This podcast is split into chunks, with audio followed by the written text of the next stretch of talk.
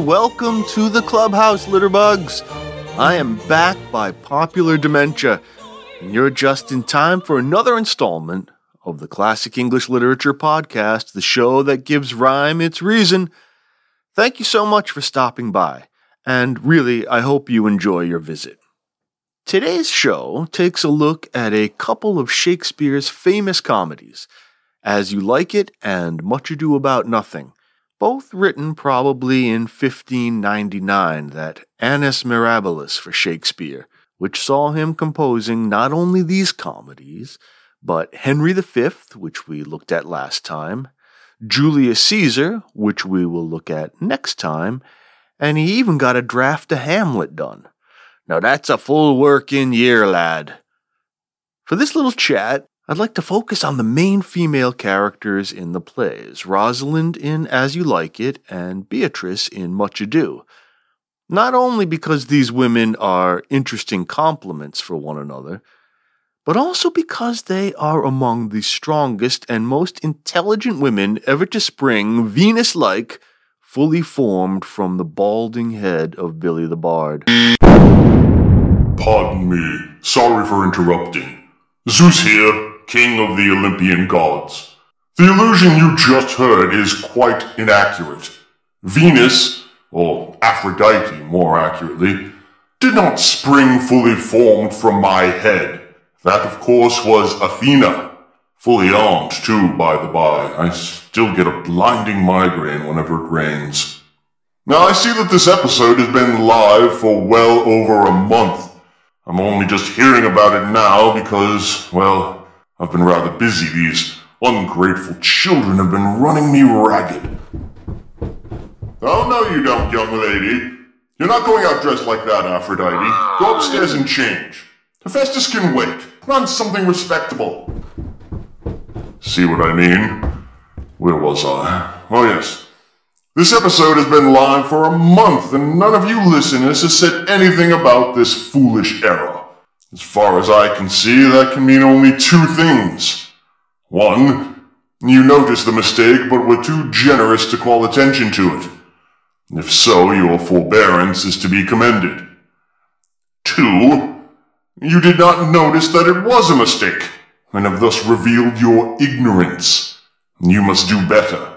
This podcaster records these episodes when he is entirely sober and so cannot be held completely accountable for his babblings. No, Aphrodite, I said no.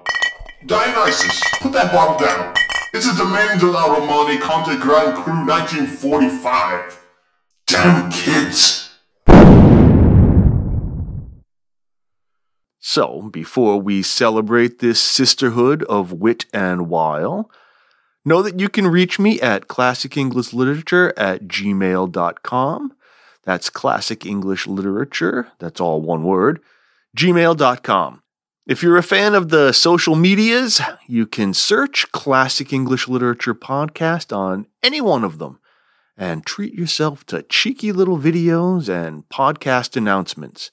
And of course, you can always make a financial contribution by clicking the Support the Show button.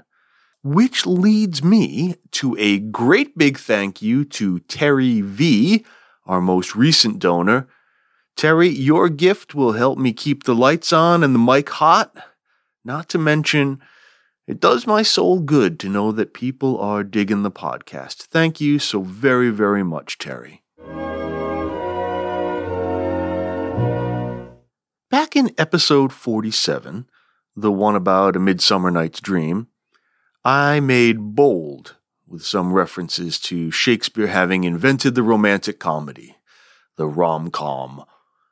Now, of course, he didn't literally, but his comedies do supply many of the tropes and conventions that the following centuries have adopted, adapted, and embroidered.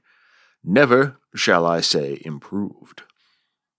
In today's plays, especially Much Ado, Shakespeare gives us the archetype for all those for all those comic leads that Katharine Hepburn played in the 1930s and 40s, the you know, the sophisticated, witty, prickly, but ultimately tender romantic object. Think of films like Bringing Up Baby or Holiday or Woman of the Year, and maybe the best, uh, best of them, Adam's Rib. Or you could think about Rosalind Russell playing Hildy Johnson in Billy Wilder's His Girl Friday. Great character. And geez, you know, we can even work our way backwards a bit and we can see Jane Austen's women, probably especially Elizabeth Bennet, as indebted to the characters Shakespeare created in Beatrice and Rosalind. But while we may think of such characters as, you know, rom com or screwball comedy staples, Shakespeare's iterations are deeply complex and display an ambivalent attitude toward the gender conventions, not only of early modern Europe, really, but of Western society even today. We're familiar, I imagine, with the pre modern understanding of the ideal female. You know, submissive, deferential, dependent, of low wisdom and intelligence, emotional, capricious, and irrational. Hardly flattering. And while we publicly deplore such representations today, I think we still recognize their salience, especially in the realm of comedy. So many jokes are predicated upon the audience understanding particular assumptions about gender, or race, or religion, or whatever. And generally, such stereotypes are invoked today only to be subverted. And that is what, on the whole, the characters of Beatrice and Rosalind do in these plays. They subvert anti female assumptions while asserting their own agency. Eh, sort of. You can start a bar fight by making any statement about Shakespeare's portrayal of women. Well, I mean, it does depend on the kind of bar you go to and on the patron's commitment to feminist analyses of Elizabethan drama. But if you are in such a bar, just watch what you say, because you could be looking at some Star Wars cantina level aggression. Now, some, such as me, full disclosure, see Shakespeare's female characters as endlessly rich and complex, without ignoring the fact that they often reveal certain prejudices of the time. Of course, one can quantitatively point out that Bill just doesn't give his women enough stage time, that men do most of the talking, and yeah, that's really true. His largest male role, Hamlet, has some 1,500 lines, while his largest female role has less than half of that at 721. Now, that role belongs to Rosalind. Here's the part where I'd usually give a brief summary of As You Like It's plot. Columbia University professor James Shapiro calls it a quote, relatively plotless drama. And in a lecture by Oxford University's Emma Smith, she asks, quote, What happens in As You Like It? And the answer she initially offers is, quote, Not much. But I think that too quick and dirty, don't you? That's more fast and filthy. Here is something of the plot to this rather plotless play that, nonetheless, as Shapiro himself says, has, quote, a great deal going on and on many levels. Duke Frederick has banished his brother Duke Senior, who lives in his exiled court in the forest of Arden. Senior's daughter, Rosalind, still lives at Frederick's court with Celia, her great friend and cousin. Now, one day there's a wrestling match, and Rosalind falls for the victor, Orlando, after he maneuvers a spladle and a suplex. Then she misses a crossface. He gives her a leg sweep, and she gets pinned.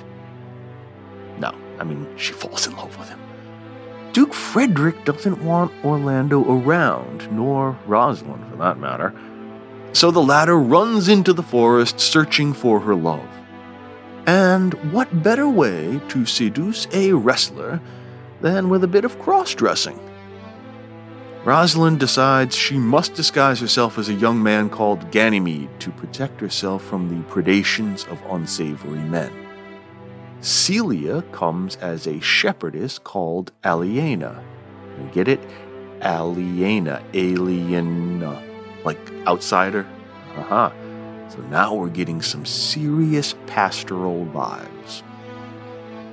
And, like much of the pastoral literature we've already discussed, that of Sir Philip Sidney in episode 35 and Edmund Spenser in 37, the eclogues of episodes 40 and 41, you know, like those, nothing much happens here.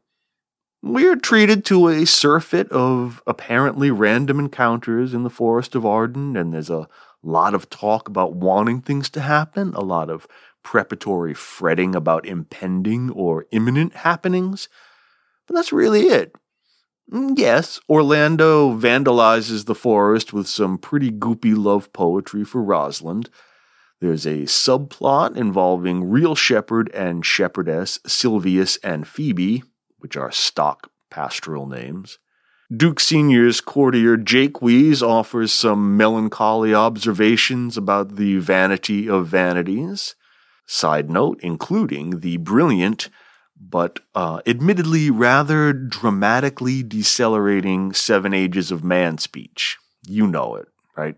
All the world's a stage, and all the men and women merely players. They have their exits and their entrances, and one man in his time plays many parts, and so on and so on.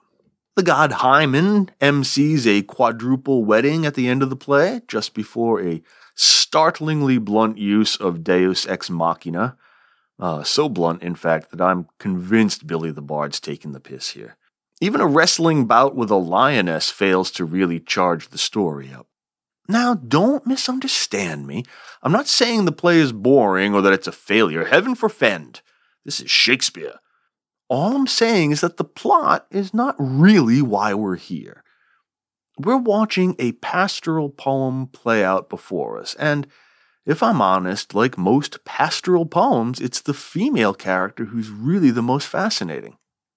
And that the female character here spends most of her time as a male character, Ganymede, remember, named for Zeus's mythical cupbearer and catamite, this affords some interesting opportunities for exploring gender. Now let's get the obvious out of the way first. Yes, the comic possibilities abound. Drag comedy has a long history in Anglophone theater. Um, think only of Monty Python's Pepperpot characters or Barry Humphries' Dame Edna, that kind. We do get the added layer of irony here when we recall that in Elizabethan theater, all the female roles were performed by young men or boys though, contrary to popular understanding, this was a matter of professional convention and not law. It wasn't illegal for women to be on the stage, it simply wasn't done.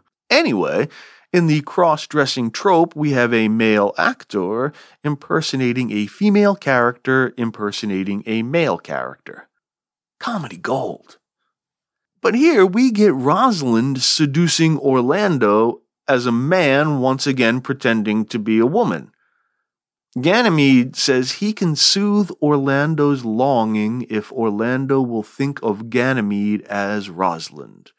Quote, I would cure you if you would but call me Rosalind and come every day to my coat and woo me. Now, you don't have to be Freud to get the subtext here, yeah?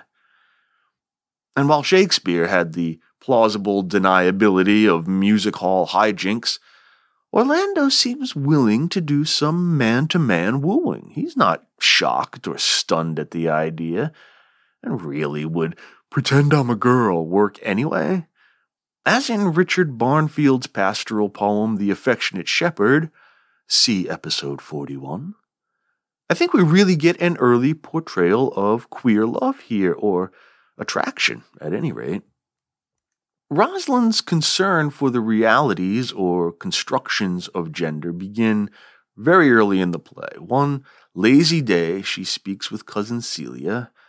Quote, What shall be our sport then? Celia replies, Let us sit and mock the good housewife Fortune from her wheel, that her gifts may henceforth be bestowed equally. Rosalind says, I would we could do so, for her benefits are mightily misplaced, and the bountiful blind woman doth most mistake in her gifts to women. Celia says. "'Tis true. For those that she makes fair, she scarce makes honest, and those that she makes honest, she makes very ill favoredly. Rosalind contradicts, Nay, now thou goest from Fortune's office to Nature's. Fortune reigns in gifts of the world, not in the lineaments of nature. Rosalind chides Fortune for the perceived inferiority of women. Uh, indeed, Cecilia herself reduces femaleness to the poles of beauty and virtue. But Rosalind asserts that nature would not have had it so. Yet after her banishment, she does lament, quote, I could find in my heart to disgrace my man's apparel and to cry like a woman, but I must comfort the weaker vessel as doublet and hose ought to show itself courageous to petticoat. It's a tacit affirmation of manly fortitude over womanly weeping. But I think we should note that Rosalind is using some clothing metonyms here to highlight the, the rather superficial and concealing nature of such conventions. Now, here's another interesting scene. This one, it feels like a, a telescoped line from a sonnet. Now, I found a 1964 performance by the Shakespeare Recording Company and I think I'm going to use that because my reading back and forth a couple of parts is a bit awkward.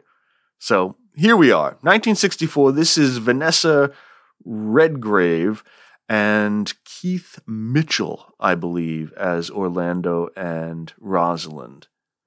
Rosalind slash Ganymede asks Orlando, Now, tell me how long you would have her after you have possessed her. Forever and a day. Say, a day without the ever.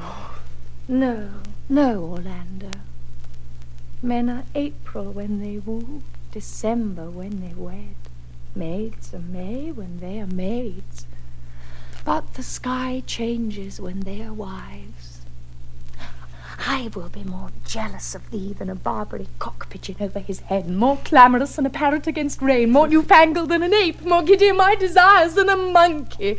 I will weep for nothing like Dian in the fountain, and I will do that when thou art disposed to be merry. I will laugh like a hyene, and that when thou art inclined to sleep. But will my Rosalind do so? By my life she'll do as I do. Oh, but she is wise. Or else she could not have the wit to do this.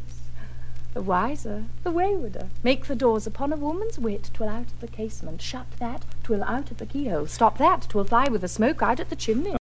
Note Rosalind's wisdom, or maturity, or realism here. She sounds to me so much like the beloved in Spenser's Amoretti, you know, taming the wild whirlwind fantasy of her lover, bringing it down to nature after the first flush of fortune but all the while madly in love herself. You know, we relish the irony of, quote, she will do as I do. And Rosalind comments that a wise woman is wayward. Of course. Of course. Here's one dressed as a man explaining the real world of love to a daft lover in the forest. She does it again when in conversation with Oliver, Orlando's prickly brother. She believes that Orlando has lost his battle with the lioness and faints away. Why, how now, Ganymede, sweet Ganymede. Many will swoon when they do look on blood. There is more in it. Cousin Ganymede. Look, he recovers. I would I were at home. We'll lead you thither. I pray you, you will take him by the arm. Be of good cheer, youth. You a man, you lack a man's heart. I do, sir. I confess it. Ah, ha, ha, sirrah. A, a, a body would think this was well counterfeited. I pray you tell your brother how well I counterfeited. Oh, hey ho. This was not counterfeit. There is too great testimony in your complexion that it was a passion of earnest. Counterfeit, I assure Well, you. Well, then, take a good heart and counterfeit to be a man. So I do, but i' faith, I should have been a woman by right. Oh, so many levels here, huh? Wheels within wheels. The key irony here, though, is the counterfeiting toward authenticity. And it's interesting that Rosalind says, quote, a body would think this was well counterfeited, rather than, you know, someone would think, or didn't you think? There's an emphasis here on the physical, on the corporeal, right? The gendered body in a way. Men don't faint. Men don't show fear or worry. Rosalind keeps arguing for these stereotypes in her portrayal of a man, while Oliver presses her to tell the truth about the swoon. But rightfully, by right, Rosalind should be allowed to be authentically herself. Now, while Rosalind is certainly a courtly woman, in the forest she becomes more natural, I guess. Ironically, at first, through the portrayal of male fortune, but acquiesces to the established order of things as the court is restored. To both the Duke, her father, and Orlando, her husband, she repeats, To you I give myself, for I am yours. To you I give myself, for I am yours. Now, do we see this as an act of agency, her free choice of love, both filial and erotic? Or is it mere accommodation? I don't know. But I like her jaunty epilogue, in which she continues to tease the assumptions about sex and gender and agency. That sense of a gendered authenticity provides a nice pivot to the other star of today's show, Beatrice from Much Ado About Nothing. Now, while Rosalind's milieu becomes the forest, with connotations of natural liberty and perhaps even wildness, Beatrice's milieu is the Italian villa, a place of cultivation, an idealized simulacrum of ordered Arcadia. First, a quick and dirty. Returning from the wars, Count Claudio stops at a villa and falls in love with Hero, the daughter of his host Leonato. Claudio's friend Benedick, who has sworn never to marry, accompanies him, and eventually he and Hero's cousin Beatrice, who has similarly sworn, are tricked into believing that the other is in love with them villain, Don John, deceives Claudio, who then believes Hero has had sex in a window, which is, of course, a precarious undertaking. Now, what's a girl to do but swoon at such calumny? Everyone believes she is dead, but she's not, don't worry. Claudio is racked with guilt, as well he should be, shallow pup. And for his penance must agree to marry someone else mysterious bride enters veiled, and who does she turn out to be? If you said hero, give yourself a cookie. Benedick wins Beatrice's love for defending Hero's honor, and the two couples unite in eternal nuptial bliss. Ends just like a comedy should. Marriages all around, defeated villains, stability restored. Now, from that quick plot sketch, it seems that the Claudio Hero couple is the main event, with Beatrice and Benedick fighting on the undercard. But of course, Claudio and Hero are really two dimensional characters. They're kind of flat. They're props for a certain conception of gender and marriage. Claudio is kind of vapid, really, a cartoon romantic hero. And Hero is the very card and calendar of the Elizabethan good girl, all timid virtue and sighing. Beatrice comments, quote, Yes, Faith, it is my cousin's duty to make curtsy and say, Father, as it please you. But yet for all that, cousin, let him be a handsome fellow, or else make another curtsy and say, Father, as it please me as might be surmised by Beatrice's urging Hero to assert her own desires, the down ticket couple is the more interesting. In fact, the play was often presented as Beatrice and Benedick, as that was the attraction for audiences. Now, in the run up to Hero's defamation, they engage in a kind of verbal sparring that would inspire Clark Gable and Claudette Colbert in It Happened One Night a skirmish of wit, as Uncle Leonato calls it. Here is one of their early sparrings from a 1960 production of the Dublin Gate Theatre. I wonder that you will still be talking, Signor Benedick. Nobody marks you. What, my dear Lady Disdain, are you yet living? Is it possible Disdain should die while she hath such meet food to feed it as Signor Benedick? Courtesy itself must convert to disdain if you come in her presence. Then is courtesy a turncoat? But it is certain I am loved of all ladies, only you excepted, and I would I could find in my heart that I had not a hard heart, for truly I love none. A dear happiness to women. They would else have been troubled with a pernicious suitor. I thank God and my cold blood I am of your humour for that. I had rather hear my dog bark at a crow than a man swear he loves me. God keep your ladyship still in that mind, so some gentleman or other shall scape a predestinate scratched face. Scratching could not make it worse than 'twere such a face as yours were. Well, you are a rare parrot teacher. A bird of my tongue is better than a beast of yours. I would my horse had the speed of your tongue and so good a continuer, but keep your way in God's name I have done. You always end with a jade's trick. I know you of old. By my count, there are about a dozen and a half examples of classical rhetorical devices in this exchange. A lot of obvious things, perhaps like the metaphor, courtesy is a turncoat, or the, the sarcasm of oh, dear happiness to women. But there are subtler and more elegant strategies at work here, too. For instance, Beatrice's antithetical statement, a bird of my tongue is better than a beast of yours, contrasts the qualities of her own verbal skills with the perceived lack of eloquence in Benedick. And Beatrice's exclamation, I wonder that you will still be talking, utilizes litotes, a form of understatement, to express her surprise or annoyance at Benedick's continuous blather. What I'm trying to point out here is the cultivated nature of Beatrice's wit and intelligence, the sense that it has been consciously nurtured and developed, in a subtle contrast to Rosalind's more merry and spontaneous seeming wit. Now, this is not to say that Beatrice is not, you know, naturally witty or intelligent, but rather that she has disciplined her mental and verbal acuity. And she's a bit precious about it, too, we gotta say. Nothing Benedick says to her needles her as much as his insinuation that she gets her lines from a joke book. Quote, and that I had my good wit out of the hundred merry tales. Well, this was Signor Benedick that said so. Her selfhood and agency are so circumscribed in this world, her woman's body potential chattel, as she guards the sanctity of her mind, refusing to submit intellectually.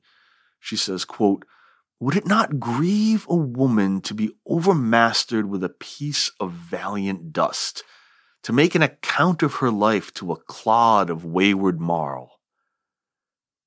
Uh, she, of course, here alludes to the creation of man from the book of Genesis. Quote, the Lord God formed man of the dust of the ground.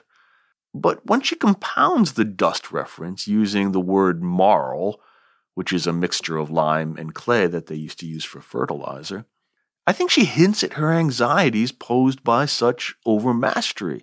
Like, think perhaps of birdlime, that sticky substance used to trap birds. And so, as Benedick says, quote, she speaks poignards, and every word stabs. Unlike Rosalind, Beatrice's wit is a weapon, but one more defensive than offensive, I think. I mean, well, not literally, yes, sometimes Beatrice does start the fight, but there feels like a vulnerability which necessitates preemptive strikes. For instance, her first line in the play, quote, I pray you, is Signor Montanto returned from the wars or no? asks for Benedick while simultaneously scorning him. And since Montanto refers to an upward thrust in fencing, being wary of the potential for sexual or emotional threat. Remember her last line in the longer exchange above? She tells him, I know you of old. In a conversation with the prince, she explains how she lost Benedick's heart. Quote, Indeed, my lord, he lent it me a while, and I gave him use for it, a double heart for his single one. Marry, once before he won it of me with false dice. Seems that these two did have a romantic, perhaps sexual relationship at some time in the past. And that it ended so traumatically that both have sworn to celibacy and done so in language loaded with misogyny and, albeit to a less troubling extent, misandry. Because of the vulnerability, since we often take the play at its word that this is all much ado about nothing, a bit of frivolous entertainment, it's easy to overlook the deeply troubling problem of female shaming and disgrace.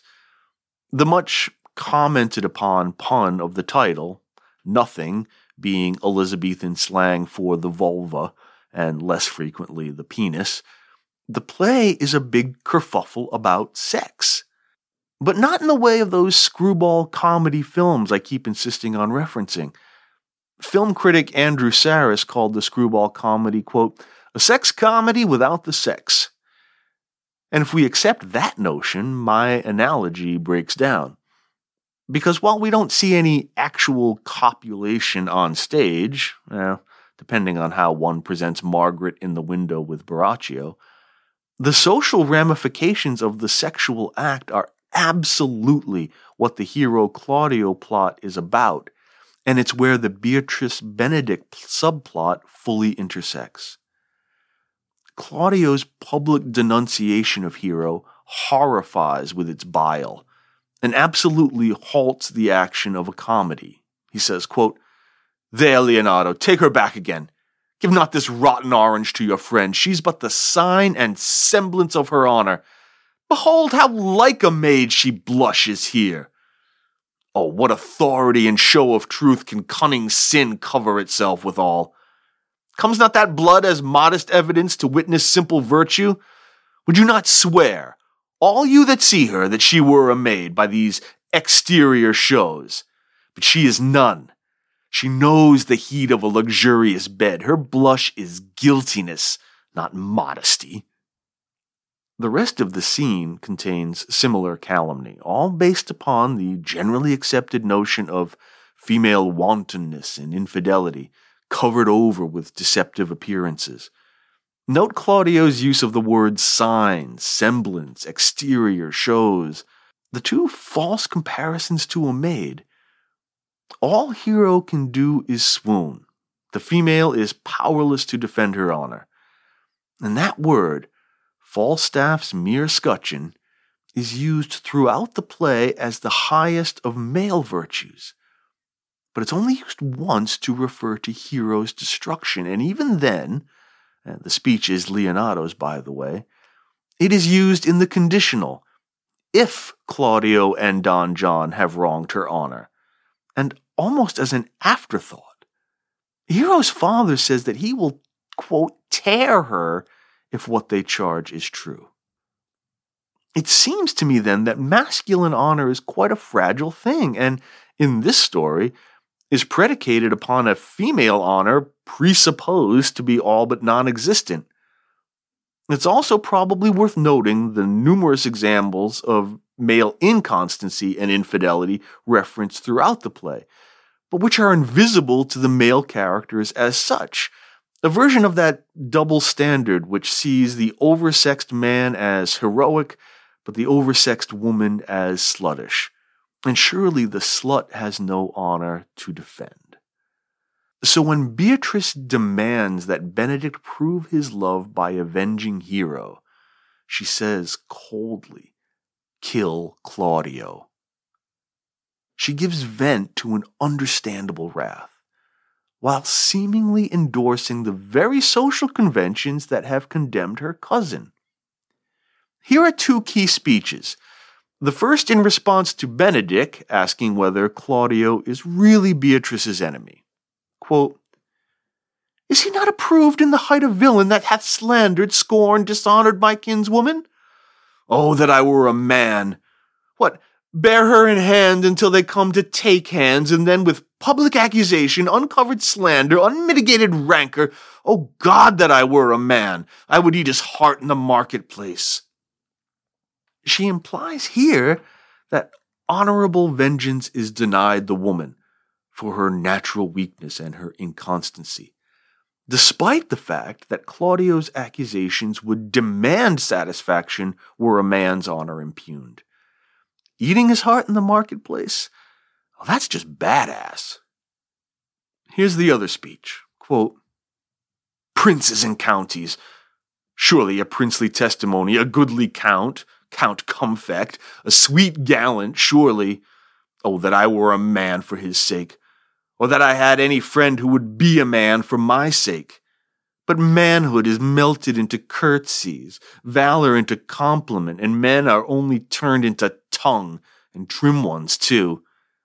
He is now as valiant as Hercules that only tells a lie and swears it. I cannot be a man with wishing. Therefore I will die a woman with grieving.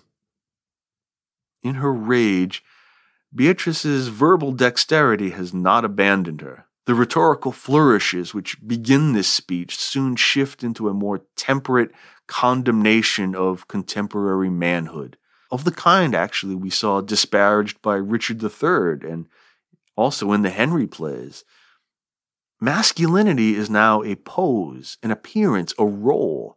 What Rosalind pointed out in a lighter way. It has abandoned its force and become merely courtly, a tissue of lies. It's this that discharges any claims of hypocrisy on Beatrice's part. When she rages, Oh, that I were a man, again and again, we're not supposed to understand that she endorses traditional masculine privilege generally. Rather, that she laments her own powerlessness, resents the double standard, and finally recognizes it as a fiction, albeit a powerful one that condemns women to death through ignominy and grief.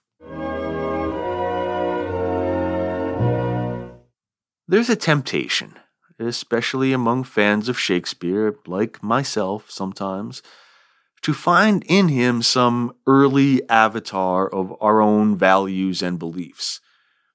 We may want to see Shakespeare's two most intelligent and perceptive women as evidence of his proto feminism, his solution to the battle of the sexes.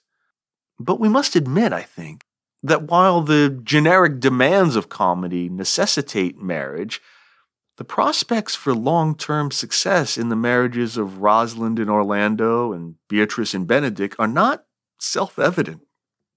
Yes, the plays have happy endings, all is well. But is Orlando too callow for Rosalind's energy, her wit? Is Beatrice too. Now, jaded seems like an exaggeration, but is she.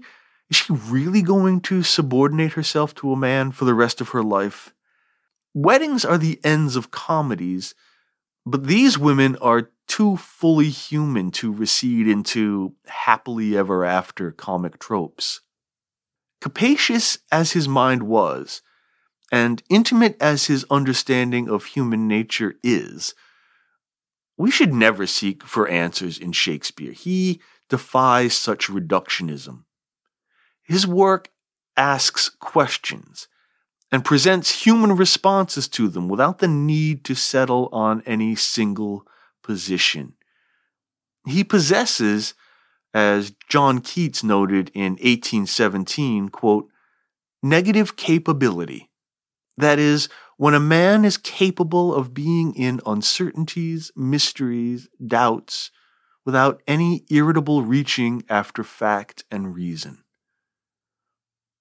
Beatrice and Rosalind dwell in the midst of competing definitions and expectations of women, natural and civil, without being reduced to a type or an exemplar.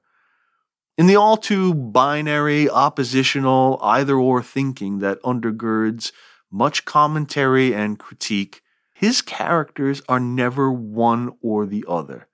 They are always both and usually much in between as well. And that, to me, is a far more profound statement on gender, culture, and politics than any mere message. Thanks for listening today. I hope I've spent your time well. Drop a line with any questions or suggestions. Follow the podcast on your favorite social network. Please, if you can, if you got a moment, leave a positive review on your platform. The almighty algorithm will be pleased and spread the word to others. And of course, I never mind a little cash, so if you've some to spare, hit the support button. Until next time, be well, everybody.